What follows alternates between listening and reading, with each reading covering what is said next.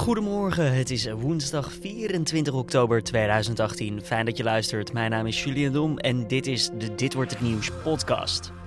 In Mexico is orkaan Willa vanuit de Grote Oceaan aan land gekomen. Het gaat om het drukste orkaanseizoen van de oostelijke Grote Oceaan sinds gestart is met tellen. Dat het het seizoen is waarbij eh, de orkanen gemiddeld het langste duurden en ook het zwaarst waren. Ehm, want als een orkaan heel zwaar is en ook uh, ja, nogal uh, lang woedt, ook al is het op de oceaan, dan komt daar heel veel energie bij vrij. En als je alle energie van al die orkanen bij elkaar optelt, dan is het oude record in 1992 sinds de komst van Willa en inmiddels ook Vicente verbroken. Straks meer daarover. Eerst kort het belangrijkste nieuws van nu. Amsterdamse onderzoekers hebben een nieuwe behandeling voor diabetespatiënten type 2 gevonden. Daardoor hoeven ze straks mogelijk geen insuline meer te spuiten. De wetenschappers waren nog wel in een voorzichtige jubelstemming, dat schrijft het AD. Bij de nieuwe behandeling wordt een ballonnetje met heet water in de dunne darm aangebracht. En daarmee wordt het slijmvlies weggeschroeid. Het nieuwe, teruggroeiende slijmvlies zorgt vervolgens voor een verbetering van de bloedsuikerspiegel. En daardoor hoeven de patiënten geen insuline meer te spuiten. De overheid heeft vorig jaar bijna 30% meer belasting opgehaald bij autobezitters. De Belastingdienst kon meer geld innen doordat Nederlanders meer auto's kochten. Ook steeg het gemiddelde tarief per verkochte auto. Dat leverde de schatkist 449 miljoen euro meer op ten opzichte van het jaar daarvoor. De stijging kwam ook deels doordat eigenaars van vuilere auto's meer belasting zijn gaan betalen. De Verenigde Staten hebben 21 betrokkenen van de dood van de Saoedische journalist Khashoggi geïdentificeerd en een visa ingetrokken. Het zijn de eerste maatregelen die de Verenigde Staten tegen Saoedi-Arabië nemen. Volgens de Amerikaanse minister van Buitenlandse Zaken, Mike Pompeo, blijft het onderzoek in volle gang. The State Department will continue to seek all relevant facts, consult with Congress and work with other nations and work to hold accountable those responsible for the killing of Jamal Khashoggi. We are taking appropriate actions which include revoking visas, entering visa lookouts and other measures. En dan gaan we naar het interview van vandaag, oftewel dit wordt het nieuws. Orkaan Willa is deze nacht aan land gekomen in Mexico. De orkaan was even een orkaan in de vijfde en hoogste categorie, maar zakte al snel iets terug naar de vierde categorie. Alsnog blijft Willa extreem gevaarlijk volgens de autoriteiten. Dit jaar hebben de Mexicanen te maken met het drukste orkaanseizoen. Dat is als we kijken naar de oostelijke kant van de Grote Oceaan, schrijft Weerplaza. Reden om even te bellen met Wilfred Jansen, weerman bij Weerplaza. Want Wilfred, sinds wanneer wordt dit eigenlijk bijgehouden? De, sinds wanneer is de telling begonnen? Sinds 1951 wordt uh, in de oostelijke uh, Grote Oceaan ja, wordt het aantal orkanen bijgehouden, wordt ook de sterkte bijgehouden. Dus sindsdien zijn er eigenlijk vrij gedetailleerde meteorologische gegevens van, van dat soort stormen. Dus dat is best wel bijzonder dat we nu echt te maken hebben met het drukste seizoen, 1951 en nu 2018. Ja, nou, dat, dat zeker. Kijk, het is niet het drukste seizoen wat betreft het aantal uh, stormen met een naam. Want zo worden tropische stormen ja, of orkanen, die krijgen daar natuurlijk een naam. Um, maar uh, wat wel bijzonder is, is dat het het seizoen is waarbij uh, de orkanen gemiddeld het langste duurden en ook het zwaarst waren. Uh, want als een orkaan heel zwaar is en ook ja, nogal lang woedt, ook al is het op de oceaan, dan komt daar heel veel energie bij vrij. En als je alle energie van al die orkanen bij elkaar optelt, dan is het oude record in 1992 sinds de komst van Willa en inmiddels ook Vicente verbroken. En de orkaan, waar hebben we het dan over? Waar spreken we dan over? Um, bijvoorbeeld orkaanenergie ook. Hoe hard die waait, hoe lang die waait. Waar kijken we naar? Nou ja, waar je dan naar kijkt is, kijk, uh, in Nederland drukken wij de, de, ook de, windsnelheid uit in de windkracht. Um, en zo moet je dat daar ook zien. En als een wind met een bepaalde kracht gedurende een bepaalde tijd waait, dan komt er een bepaalde hoeveelheid energie vrij.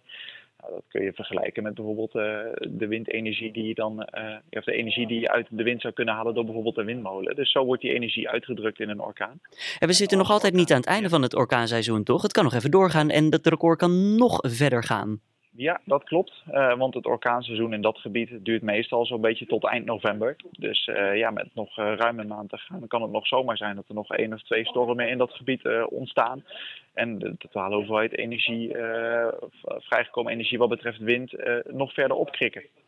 Als wij elkaar spreken, dan hebben we het eigenlijk vaak over de orkanen aan de oostkust van de VS. dat zijn orkanen die ontstaan in de Atlantische Oceaan of bij Afrika in de buurt. Is daar dan ook sprake van recorddrukte dit seizoen of staat dat volkomen los van elkaar? Nee, dit seizoen is eigenlijk betrekkelijk rustig. Maar wat wel opvalt is dat de orkanen die zijn geweest, dat er toch vrij zware exemplaren zijn geweest.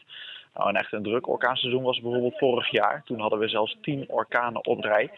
Uh, wat, uh, wat tot die tijd nog niet eerder was gebeurd sinds het uh, bijhouden van, van de orkanen op de Atlantische Oceaan. En die reeks is inmiddels al een stuk langer. En die reikt zelfs naar de eindjaren 1800. Dat betekent dan ook waarschijnlijk dat er een verschil is tussen hoe die orkanen ontstaan. Als, als we nu niet een, ja, een vergelijkbaar druk traject aan beide kanten hebben. Nee, nee dat, uh, maar dat heeft natuurlijk ook uh, te maken met de patronen waar we dit jaar een beetje in hebben gezeten. In het gebied waar de orkanen ontstaan op de Atlantische Oceaan en op de, en op de Grote Oceaan.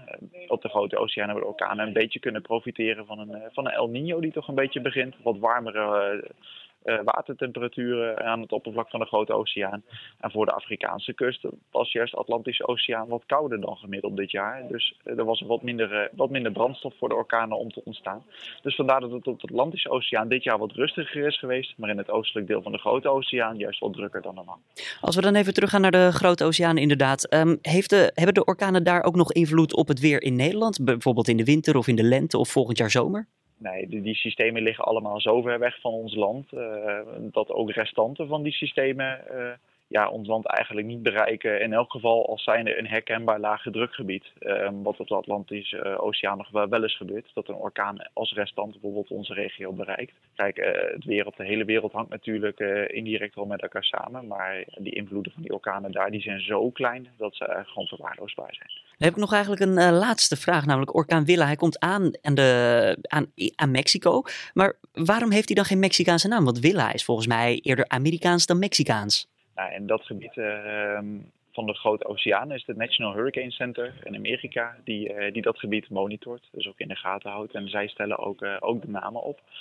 Dus uh, vandaar dat, uh, dat het een betrekkelijk Amerikaanse naam is. Kijk, de, de, de storm die daar vlak daarvoor is gevormd, Vicente, dat klinkt al wat meer Spaans of Mexicaans. Precies. Dus uh, ja, om het al zitten er wel wat namen van, van meerdere ja, talen door elkaar heen hoor, in, in, die lijsten.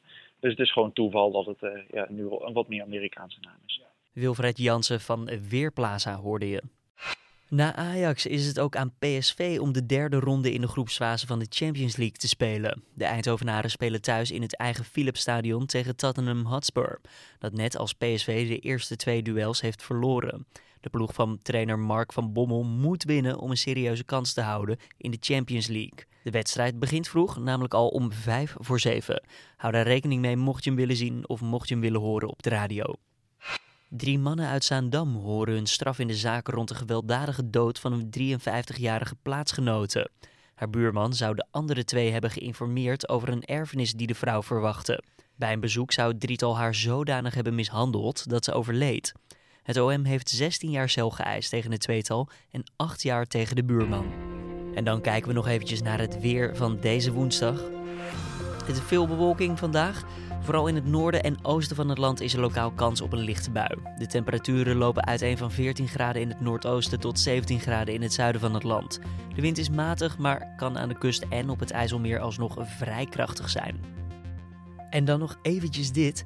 Voormalig filmproducent Harvey Weinstein gaat binnenkort om tafel met advocaten van een aantal vrouwen die hem van misbruik beschuldigden.